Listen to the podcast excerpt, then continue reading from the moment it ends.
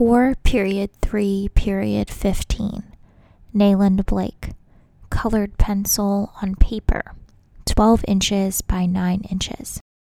The paper is an off-white color.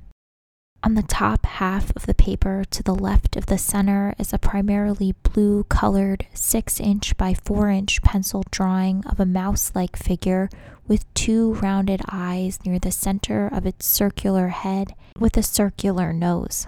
The face and the base of the ears, which are the same size as the face, are partially colored in with black. Between the two ears, there are five vertical lines in an arch shape.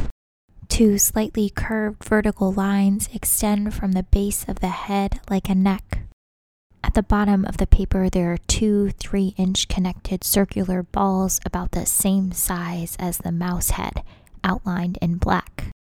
The circular ball on the right has an oval shaped eye in the top right hand corner.